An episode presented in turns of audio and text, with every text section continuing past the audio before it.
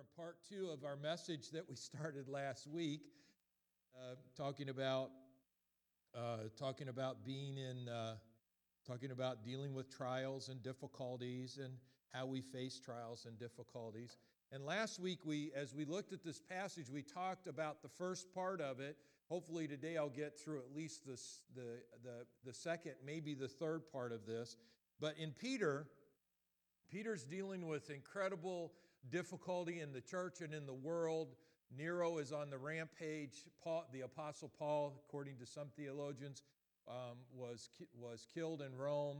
Um, there's a lot of concern. The churches in Galatia, many of the churches that Paul helped start, uh, actually are worried about whether they're still going to be included because their advocate is gone, and uh, at least the earthly advocate is gone. And uh, so Paul is writing to encourage them, and they're under extreme, extreme pressure and persecution. And uh, in verse three, it says, "Blessed be the God of our Father and of our Lord Jesus Christ, who according to his abundant mercy has begotten us again to a living hope through the resurrection of Jesus Christ from the dead, to an inheritance that is incorruptible and undefiled and that does not fade away, reserved in heaven for you, who are kept by the power of God through faith for salvation, ready to be revealed in the last time." He said, "In this you greatly rejoice, though now for a little while, if you need be, you have been grieved by various trials, that the gentleness of your faith, being much more precious than gold that perishes, though it is tested by fire, may be found to praise, honor, and glory at the revelation of Jesus Christ, whom having not seen you love, and though you do not see him yet, believing you rejoice with joy inexpressible and full of glory, receiving the end of your faith, the salvation of your souls." And I wanted to just kind of highlighting back to what we talked about last week, that it's a proven thing. Um, we talked a little bit about how that in the Nazi prison camps, how that people that endured beyond the Nazi prison camps, uh, those there were those who gave up while they were there and died while they were there. Many of them were just killed because uh, of the of the um, the Nazis and what they did. But those who lived in those camps and actually went the distance in those camps, the way that they the way they survived was that they looked at forward to the day, they kept hope out there that they would get out of there and uh, that they would be set free. The problem they ran into, which Viktor Frankl writes about this in his book, is that when they finally got out of the Nazi prison camps, they kept thinking that everything would go back to normal, they'd get all their stuff back, their house back, their you know, life would go back to normal, and it didn't. And so a whole bunch of them uh, became depressed, and actually uh, many took their lives because they just real they lost all hope of anything changing. Those who endured past the getting even out of the prison, out of the what they were involved with, that uh, actually the ones that survived, Frankl found, were those who had their hope set in something beyond this life. And I believe that's what Paul, Peter is talking about here, is, is that he's telling us that, look, you have to have, your hope has to be set in the resurrection of the Lord Jesus Christ. It has to be set beyond something that is natural, um, whether, you know, because just like you might have hope that, well, the government's finally going to, you know, release everybody, and the virus is all going to die off because it's getting warmer, and all these things that are going to take place. And so what if they don't? Then how are you going to respond? What if, I mean, great, I hope they all do too, but that's not where my hope is at. My hope is beyond that. My hope is even beyond this life, that my hope is in the Lord. My hope is in that God, uh, that my life is set in eternity with Jesus Christ. And so that's where my faith is at. In the Bible, it talks about that the, in Hebrews, that we have an anchor in the holy place, which that's our hope. It's our, it's our anchor at the throne of God that Jesus set with his own blood. And so we need to realize that in the midst of all of that, that when we face trials in life, things don't go our way, things are difficult, things get hard in life, that we have set our hope on something greater than even this life, not just in things getting better. You know, I'm still, I, I mean, tr- I, I talk a little bit about my own personal life. You know, I work out a lot. I'm still waking, waiting for it to get easier. It's not getting easier.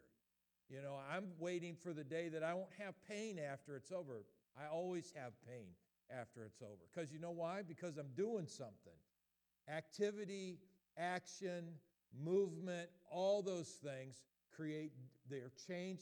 They're things that change. They change the dynamics of our life. And it causes pain. It causes difficulty. Living causes pain. Living causes difficulty. But here's the good news. We set our hope beyond this life in that which is unchangeable. And that which is unchangeable is our relationship with Jesus Christ. So our first question was, how are you dealing with, how are you deal, how do you deal with difficulty? What's the test? Uh, how, as we go through this, there's three tests I want to talk to you about. How do you deal with difficulty? They say that there's three things that you'll do. That one is you'll fight, and a lot of people do that. They get angry and they start fighting, and we see that in society today. The other is they'll flight, they'll run, they'll run away, you know, and just totally living in absolute fear. So fear can cause us to fight, fear can cause us to flight, and then the other is freeze, and that's the other aspect of it that psychologists tell us will happen is, is that people just lock, they just totally lock down, everything stops. But there's one other F I want to add to that, and that is that we can be in faith. We can get into faith. I appreciate uh, Jeannie uh, Chaffetz stopped by our home yesterday to give us a sign that says, uh, I choose that it's that it's faith over fear. And uh, I, we choose faith over fear because our faith and our hope and our trust is in the Lord. When we face difficulties in our lives, how are we responding to those difficulties that we face? Um, some of you may have read this book. It's really great. It's by a guy named Jim Collins. It's called Good to Great. A lot of uh, in business circles, they read this book. And he writes in his book about a guy uh, named, that was uh, Navy Vice Admiral James Stockdale.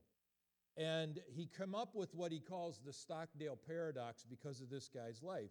Because Stockdale was a pilot who spent eight years imprisoned in North Vietnam's notorious Hanoi Hilton after he was shot down during the Vietnam War. Those of you that fought in Vietnam, you remember all of this. He was frequently tor- tortured and abused. When Collins interviewed Stockdale, the former admiral said his imprisonment was the defining event of his life, explaining, "I never lost faith in the end of the story. I never doubted not only that I would get out, but also that I would prevail." Now, this is interesting. Collins was intrigued by this man whose body decades later still showed signs of being broken, but whose spirit was indomitable as ever. "Who didn't make it out?" Collins asked, a little hesitantly. Oh, he said, "That's easy. The optimists. They didn't make it out." When a confused Collins Uh, heard that, he said, "Can you explain that?" And Stockdale said, "Oh, they were the ones who said, we're going to be out by Christmas." And Christmas would come and Christmas would go. Then they'd say, "We're going to be out by Easter." And Easter would come and Easter would go. And then Thanksgiving. And then it would be Christmas again. And Christmas would come and Christmas would go. And they would say, "We're going to be out by Easter and Easter again." And And he said, but what would happen is time and time again, as Christmas passed by and Easter passed by, we were still there. And he said, what happened to the optimist is they died of a broken heart. They died of a broken heart. What Stockdale said next gave Collins the idea for what he called the Stockdale Paradox. And he said, this is a very important lesson. You must never confuse faith that you will prevail in the end, which you can never afford to lose, with the discipline to confront the most brutal facts of your current reality, whatever they might be. Wow, it's pretty powerful, isn't it? Let me read it again, because I, I know some of you are at home going, I can hear you. Oh, oh, oh, oh, read that again. All right, I'll read it again. You must never confuse faith that you will prevail in the end, which he said you can never afford to lose, with the discipline to confront the most brutal facts of your current reality, whatever that might be. Here's how Collins wrote the Stockdale Paradox. Retain faith that you will prevail in the end, regardless of the difficulties, and at the same time, Confront the most brutal facts of your current reality, whatever they might be. Why is that so important? Because, see, that's what Peter's saying. He's saying, look, I'm not telling you everything's okay. It's not okay. I'm not telling you that. But he said, look, our faith will be genuine as we go through this, as we as we fight through this, as we keep that, that view of faith in our minds, even though we, we recognize, it's, it's going back to what the Lord told me at the beginning of all of this, that we're to be confidently cautious that, look, the, the, the environment, there, there are all kinds of things going on around us, and, and we're, we're about to head into some of the economic things that will go with that. But how can you do that without being overwhelmed? Well, it would be crazy for us to like think we're not going to have We're not going to have any problems. Well, we are going to have problems. We're going to have economy problems because of the difficulty. And I know we'll hold out hope that, and I do, I hope it all changes overnight and the market takes off and everybody gets their job back and we all get raises and we all get bonuses and everything goes real well and the government gets rid of a lot of the debt that it's incurred during this particular time. But the truth of what we're dealing with, the facts, are that it could be difficult for a little while. But here's the power. Our hope, our faith, becomes genuine as it's faith facing those difficulties. Not living in denial that there's a problem, because there really is. There are a lot of problems. There are a lot of difficulties. Uh, the virus will cease, I promise you. Uh, the virus will cease to be the issue. It's going to cease. It's on its way out now. But the economy is something that's going to take a little while for to recover. And I know some of you are at home and you're worried about your jobs and you're worried about whether you're going to make it financially. You may have got your stimulus money, and I hope you didn't go buy a seventy-inch T V with it. I hope you put it in the bank. I hope you sent your tithe, your tithe off of it as well, because you keep God connected to your finances. But, but you're going to face these challenges. But I want to go back to something that the Lord said to us last year at the end of the year. We're about to enter into a time of supernatural increase. And what supernatural increase do, means, and we've talked about this several times, is that, look, supernatural increase isn't that in good times you're increasing. Supernatural increase is about that you're in a time of famine and you're still increasing. You're still increasing. You know, Sharon and I, I mean, this year has been a year of supernatural increase for us. You know, our lamb, our sheep, excuse me, last year gave us one lamb. Our goat gave us one goat. This year, our sheep gave us two. That's two lambs. That's, wouldn't you call that increase? I'd call it increase, all right? And our goat gave us not two, but three. And that was totally a big surprise for us. But here's the really cool thing about it. We've experienced supernatural increase with our animals. You say, well, what? So what? What, that's just more feed. Yeah, we already sold all the we already sold all the increase. We've already sold it off. In like twenty-four hours, it was all sold. So that's increase. Now, that's our story. That's our testimony of what we have experienced in our life. But look, we're we're counting any increase as increase and something to rejoice about. Amen? And so I believe that for you as well, whatever you're putting your hands to. You know, my Bible says still in Psalm one, Psalm one didn't come out of the Bible and disappear because of the coronavirus. It says that, look, blessed is the man who doesn't sit in the seat of the scorner, which they're all over the place, sit in the place of the ungodly, hang out with the losers, get away from all those people. But their delight is in the law of the Lord, and in his word they meditate day and night, and they will be like a tree planted by waters. There'll be plenty of fluids to take care of them and keep them thriving and surviving and growing and developing. They'll be like a tree planted by the rivers of water, and it says in Psalm one, and whatever they set their hand to, goats, sheep, pigs, cows, business, garden, amen, will, church, whatever it is, will prosper. Hallelujah. Can I get a good amen? So I'm just a challenge, and look, don't, don't get caught up in all of the worry of it, because we're set, we're looking at the brutal facts. But our faith is saying, we're overcomers. We will beat this. You, this will not take me out. Money will not ta- m- money will not be the nail in my coffin. The virus will not take me out. See, these are the things that we have got to start setting our, our faith for. So how do you face your tests? Are you fighting right now? Are you angry? Are you, you know, yelling at your family, yelling at your kids, just mad at the government, mad at the governor, mad at the president, mad at whoever, and yelling and carrying on? And do you find yourself having fits in front of the T V during press conferences? That's not a good thing. Okay? One, they cannot hear what you're saying. So, are you fighting? Are you running? Are you just running and hiding?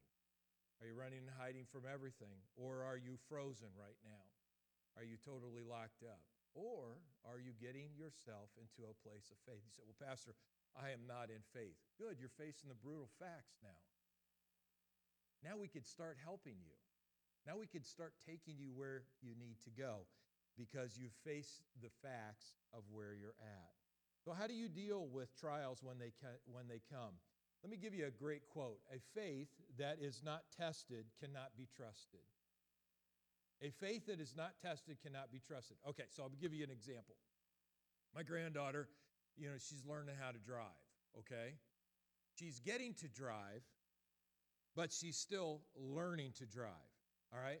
Now, I want you to imagine just for a minute, all right, that here she is. She's learning to drive. She's going to classes, you know, and they're telling her, you know, t- to... ten and two, right? That's how we do it. ten and two, and, you know, and you brake in, you know, where you brake at and how you steer it, and this is the accelerator, and this is the brake, and all the things that go with it. And so she's done all, she's done the book learning, okay? She's done the book learning. And I say, oh, Shayla, have you, have you learned, have you learned how to drive? Oh, yeah, I, I read the book. I read how to do it. Well, good. Then I'll tell you what. You drive my truck. I'm going to just sit over here on the passenger side, and let's go, let's drive to Oklahoma. You go ahead and drive. Now, look, here's the thing. A, I cannot trust her ability to be able to drive, even though she might have learned how to drive, even though she may have read the book. What do we have to do? We have to give her, we have to test her ability. We have to take her out. We have to let her make some mistakes. And she makes them. We have to take her out.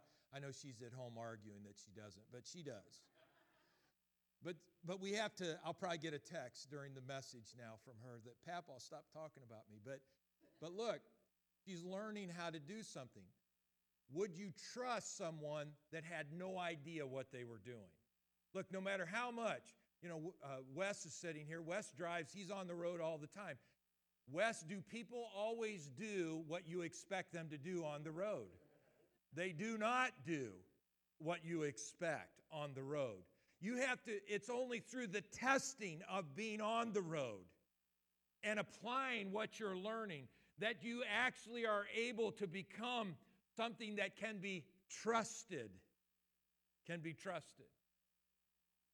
A faith that is not tested cannot be trusted. You may know what the Bible says, but are you applying what the Bible says to your life? You may know that God loves you, but are you applying that into your life and letting it change the reality of your life? You may know that God is a provider, but are you putting God to the test and saying, I'm going to give my tithes and offerings? Are you, you may know that heaven is real and that you're, that there's a hell that's real and a heaven that's real and that at death, that final decision that you made in your life, how you chose to surrender your life, that, that will determine where you spend your eternity. You may know all of that. You may know the book learning of it, but is it a faith that is tested? Have you put it into application in your life? I like what one guy said that, uh, and I, I can't remember who it was, but it's such a powerful statement. If you were convicted of being a Christian, would there be enough evidence to throw you in jail? See, is there enough evidence, Christian evidence, that your life is any different than anybody else's life? See, that's that faith And what a great opportunity we're in right now. Our faith is being tested. So our faith is tested when it, when we go through difficulty. How are you handling the difficulty of the day? And, you know, if you're like most people, you have some good days and some bad days, and you have some good hours and some bad hours, and sometimes your day doesn't end the way it started. But the thing is, is that you persevere, and you know the standard that you need to set in your life is to be, to live the victorious overcomer life, and so you're not going to stay where you are. The second test that we deal with, I believe, that when our faith is tested is the one that we're in, we're about to face right now, and that is um, how do we steward our resources in our life? How do we steward our re- the resources in our life? John Osteen in nineteen eighty, and you you'll have to think back about this a little bit. Uh, those of you that are a little older, that in nineteen eighty, uh, oil.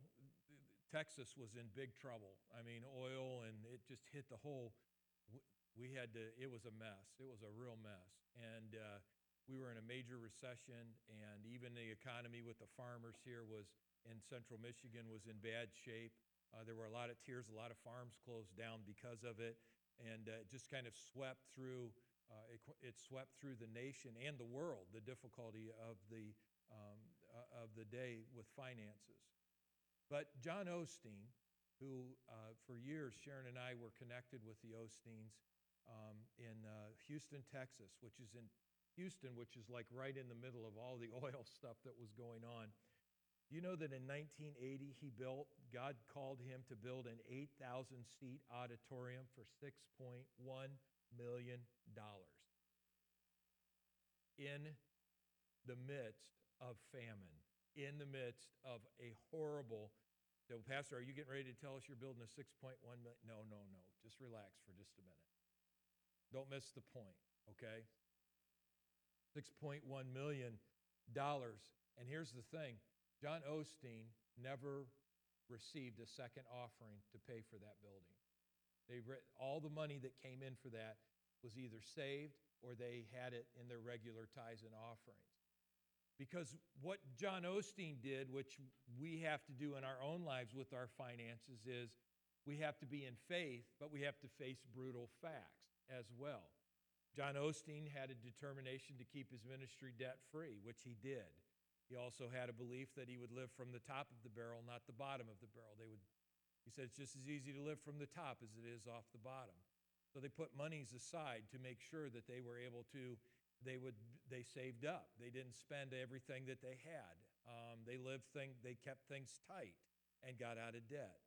See, this is so powerful because it's such an encouragement to us. And even though you didn't live through nineteen eighty, those of us that did can remember gas lines. We can remember, you know, that uh, certain days that we could go to the gas station to get gas. Um, we remember how difficult it was. Um, you know, I, we were talking. I was talking with Chuck. Chuck started his ministry in the early eighties, we started our ministry on the mission field, going to Texas. And, I didn't, you know, it was almost like I'm so glad we didn't know how bad it really was, because I, I, I don't know if it made any difference to us anyways, because we didn't have any bad experiences to relate it to. But, but you know, it was tough in the, in the world at that time. But yet God blessed and God prospered and God increased. And Brother Osteen built that building, John Osteen, built that building trusting in God and putting God to the test. They never stopped giving to missions, never. They were one of the large, one of the greatest leaders and examples of giving into mission work was John Ost, uh, Lakewood Church. I mean, they were they would have huge missions conference where they would support missionaries around the world, never stopped that. Brother Osteen would travel into foreign countries to preach the gospel. They'd have great crusades there. Never stopped doing any of it. Because they knew this, that if you plant and you sow and you give, that God will bless in return and cause increase. In fact, John Osteen, when God told him to build this building, he was so worried about it, and you've heard me talk a little bit about this, that God came to him in a visitation and said, John, he said, listen to me. If I told you to do this, he says, I want you to know I've got people to take care of it. He said, it wouldn't matter if you were now under the law that said that you could not receive offerings except between twelve midnight and two a.m. in the morning, and it could only be on a box on top of the roof of the church. He says, I'm telling you right now that there will be more than enough finances to build this building and to take care of the ministry, because I have people that will listen and will do what I tell them to do. And they have the resources to do it. Now, I want you to think about that for a minute, because I believe that about Amazing Grace. I believe that about you guys. I believe that about our church. I believe that if we had to say, if if we said, look, you can only give between twelve and two in the evening, at night, midnight to two a.m., and it's going to be on a box and you got to climb up a ladder, that there would be, we would every day go out and find money in that box, because people would do that because they just believe in, one, they love their church, but they love their God more than they love their church, and they would do what God told them to do. That's how increase comes. You know, somebody defined socialism. I, I think this is interesting because we hear a lot about this, that socialism is man trying to meet his own needs without God. If you think about it, I've been in the Ukraine, and, uh, you know, in socialist con- countries, it's evident that they were trying to meet their needs without God. They were, is everybody just trying to do their own thing? And, and, and here's what it ended up looking like. Nobody got their needs met, or they barely got their needs met. I can remember when Len Hood and I were in Kiev, and we were preaching the gospel that we didn't have heat on days. There was, you know, and it was just acceptable. People just lived that way. Didn't have power. You could might not have hot water today. May not have it for a couple of days. That's the that's socialism. You know, those that want the United States to become more socialistic, listen, I'm telling you, it is a, such a failure, because what ends up happening is the root of socialism is take God out. And when you take God out of the finances the, of the nation, when you take God out of the finances of the people, you take God out of the lives of people and out of the nation. What socialism does, even though we may have a lot of resources right now, everything will go down and we'll never have enough. You go into any communist country in the world, any place that's communist or becoming communist, socialist, they're struggling to be able to make it today because they relied on themselves instead of relying on God. Are you trying to live a socialist life in your own household? That it's all about your money and your job and what you can do to fix everything? Or are you putting your trust in the Lord and saying, God, I trust you. I'll give my tithes, my offerings. I'll obey. I'll listen to your voice, Lord. I will do what you have said, and I will trust you that I'll have the finances that I need. I trust you, Lord God, that I'll that I'll be able to pay my rent, pay my mortgage, be able to do all the things. I trust you, Lord, that I'll be able to get out of debt completely. You know, it's an amazing thing. When people set their heart to get out of debt, they get out of debt. They have to face the brutal facts that they created a mess by debt. But then once they face that brutal fact and apply their faith, they're able to cut up credit cards. They're able to put one thousand dollars in the bank to be able to, you know, for emergency fund. Those of you who've been through Dave Ramsey's course with us, I mean, which we just believe so highly in, that, uh, that look, man, it, it'll change your life. I want you to think about your life right now, how it would feel. How would it be different if you had no debt? No debt. Zero. Right now. Look, you wouldn't be getting up every day living paycheck to paycheck. You'd be like, well, we, you know what? Look, we may not have a job for a while, but we got we got all this money in the bank and resources available, and we're going to be just fine. We're going to get through this. It does change how you view life. It really does. So, finances, stewarding our resources is a test for you and I. Giving tests God. It puts it back on God, saying, Lord, I'm going to trust you. I'll just tell you a great example of this in the Bible. Maybe you've read this before, and it's the Tower of Babel. When the people all got together and said, let's build a name for ourselves. Let's do this ourselves. Let's do this without God. And they started building that tower. They were able to get so far, but then confusion sat in, and when it sat in, every evil work happened, and division happened, strife happened, and everybody went their separate ways. That's what socialism does. And uh, so we need to be very careful that we're not trying to live a socialist life in our own, our own household.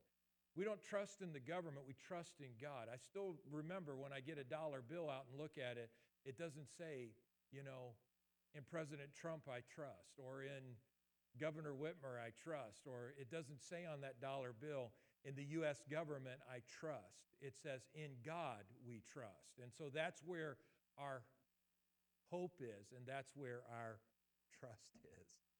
Amen. Test number three, and this is even a little tougher.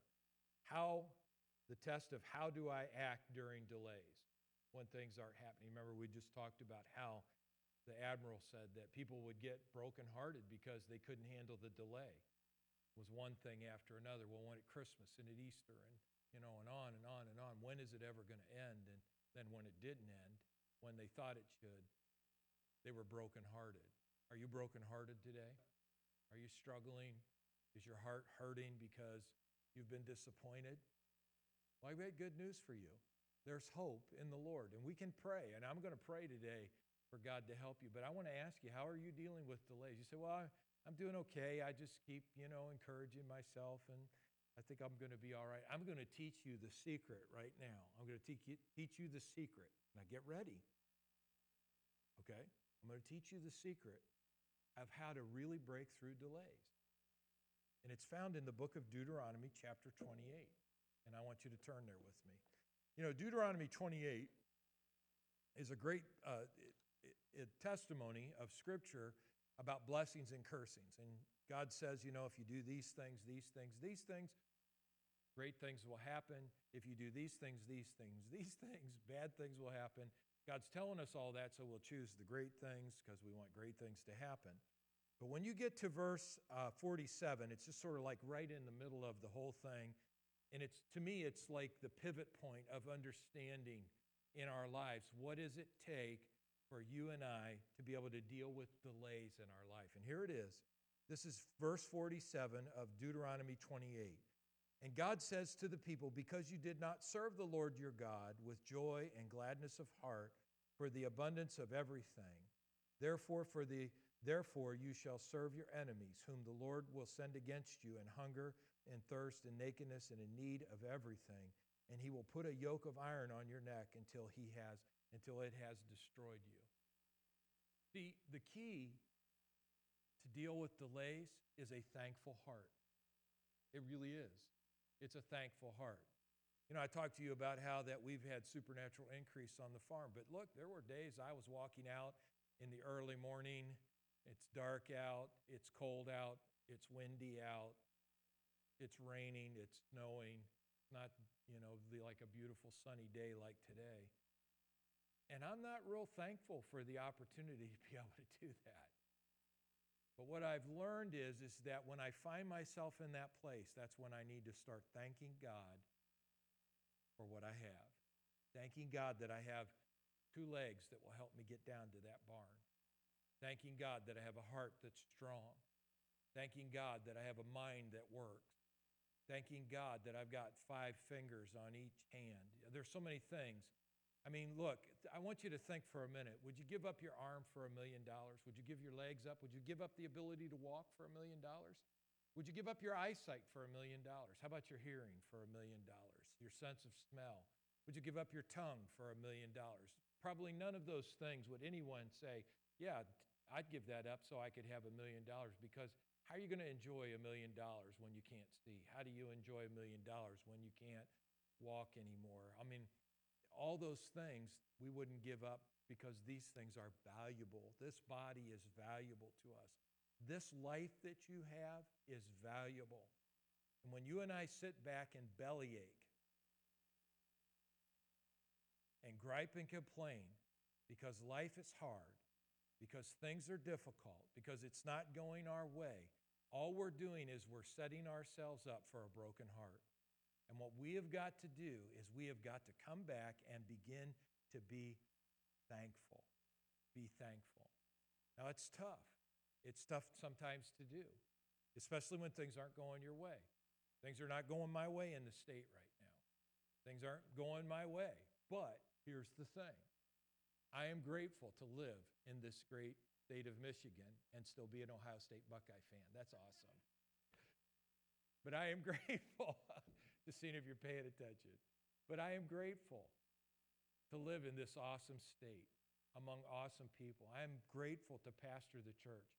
How about we take it a step back and we say, I'm grateful for the person I married in my life. I'm grateful for my wife. I'm so grateful for Sharon. I'm grateful for my kids. I'm grateful for their spouses. I'm grateful for each of them, for the children that they've brought into our family. I'm grateful for every one of them. I'm grateful that I have a house to go to today. I'm grateful. I'm thankful. See, you, you know, look, I know that we think like, well, you know, I can't, I can't go out to eat right now. I'm so frustrated. Look, you got an abundance. You go to your cupboard right now, I bet there's food in it. All this abundance you got in your house, and you want to gripe and complain about you can't go out to eat? You got plenty of, well, I got to cook. Well, so what? I got to do dishes when I cook. Right. Get your husband up off his chair and have him come help you do all that. But look, don't just, don't, you got an abundance. You got a house to live in. You got a car that you can go to Meijer. You know, you got a mask that you can wear in the grocery store. You got stuff that you can be thankful for. And all we want to do is bellyache about what we don't have.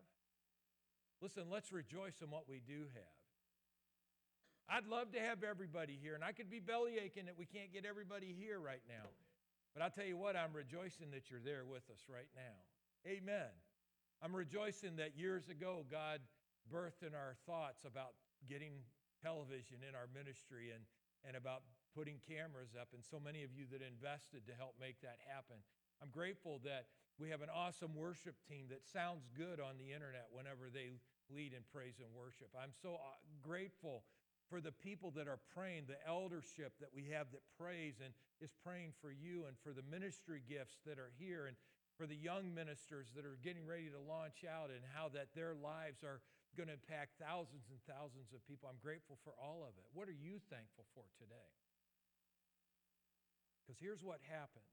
When we begin to bellyache and we live our lives in that realm, here's what begins to take place. We begin to diminish. We begin to lose. Because it's not that God is saying, okay, I'm going to just destroy you because of that. All God's got to do is pull his hand back from it. And there is an adversary in this world that is just waiting for the opportunity to take what you've got. Think of what your life would be like without that house. It may not be perfect, but think of what it'd be like without it. How about that car? That food? Well, we've been eating macaroni and cheese and, and hot dogs. Well, in our house for a long time, hot dogs were a luxury. So look, don't complain. Begin to thank. God, I thank you. I thank you. Let's all stand up there and here right now, if you would. I thank you, Lord. I thank you, God, for your provision. I thank you, God, for taking care of me. How are you dealing with the test of your faith right now? So, well, is God testing my faith? No, no, no. God is not testing your faith, but life is testing your faith. How are you dealing with that? Are you finding everything that's wrong? Or are you taking time to just say, God, I thank you for everything that's right right now? Let's do a paradigm shift. You know what that means? It means that we're just going to go, we're looking at it this way. We're just going to turn over here and look at it from this way. Things are looking pretty good when you look back the other direction. Father, I pray right now for all those who are watching today. God, I know there are real problems. I know folks are dealing with real financial issues. And Lord, I know that it's tough in some households, Lord. Moms and dads are struggling to try to figure out the whole school thing and um, how to teach their kids and get everything done. And Lord, and they're trying to stay busy just because so they're not bored to tears. Father, I just pray, Father, for them, though, that they would just take a step back of gratitude. And just today, Lord God, that they would find a way to be grateful, to be grateful, Lord, for what you've done in their lives. Grateful for salvation. Grateful for the cross, Lord God. I pray, Father God, that by your Holy Spirit, Lord, that you would just begin to move across this network of people, Lord, and that, Lord, as you're touching them in their home right now, Lord God, that they, Lord, are sensing that you're drawing them into a place of thankfulness and gratitude for the abundance of things that they have in their life. I want to ask you today, while you're just in this atmosphere of prayer, if your life is right with God. You know, there's a heaven to gain and a hell to shun. And we only have one life to live here on this earth. And when death comes, which it comes to all, the choice that we have made in our lives, whether we have chose to receive what Jesus Christ has done for us or to reject what Christ has done for us, will determine where we spend our eternity. If you've not accepted Jesus Christ as your Lord and Savior, and I mean more than just saying he's my, I believe in God, but I mean, be the Lord of my life. Take charge. I surrender to you. I'm going to ask you today to do that. I'm going to ask you to call on the name of the Lord in your household right there. You say, well, my family's here. It's a little awkward. So what? So what? You might be leading all of them into glory right now because they hear you doing it. I want to ask you today if you would just pray a simple prayer with me today. Believe it in your heart. Speak it out of your mouth. And then begin to allow that application of Christ being in your life to affect every part of your life. Would you say this with me today? Lord Jesus, I turn to you. I turn from sin. I need you to be my Savior. Forgive my sin. Cleanse me of all sin. And give me new life as I turn to you as my Lord and Savior. Amen. You know, if you did that today, I believe that God right now heard your prayer and that you are born again. Now, what we'll have to do with that is help you. We want to help you grow in that relationship with Christ. And so if you'll text that number on your screen there, we'll be sure to get you some information about our ministry, or you can message us right on Facebook there, and uh, we'll be sure to get you some information about how that you can continue to grow uh, in your spiritual life. We want to help you be able to do that, and uh, we believe it. So as we finish up today, and we're wrapping up our service, I had something I wanted you guys to do in your homes. I want you to each turn to someone, and I want you to tell them something that you're, and I want you to be serious. I know we get a little goofy about the, you know, uh, yeah, I'm thankful for you, you know, but I want you to mean it, okay? Because it's going to affect your, it's going to affect your heart, all right? So don't just, you know, shuck it off to just being silly.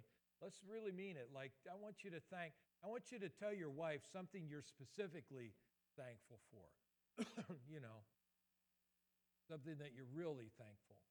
Sharon, I am thankful. I'll just give you an example. I am thankful that when I was a jerk, you didn't turn your back on me, but prayed for me and loved me. Thank you. Now, it wasn't today, okay? So, yeah. yeah, it's right. Yeah, the day's not over. But tell them something specific. In your home, do it right now. Do it with your kids. Have your kids do that with you guys. And, and have discussion in your home about it. This is so powerful, and it can have such a great impact. God bless you. We'll be back next week. Stay tuned. All kinds of great things happening. Communion tonight at six. And uh, we love you guys, and uh, you're going to be okay. We're going to get through this together, fighting.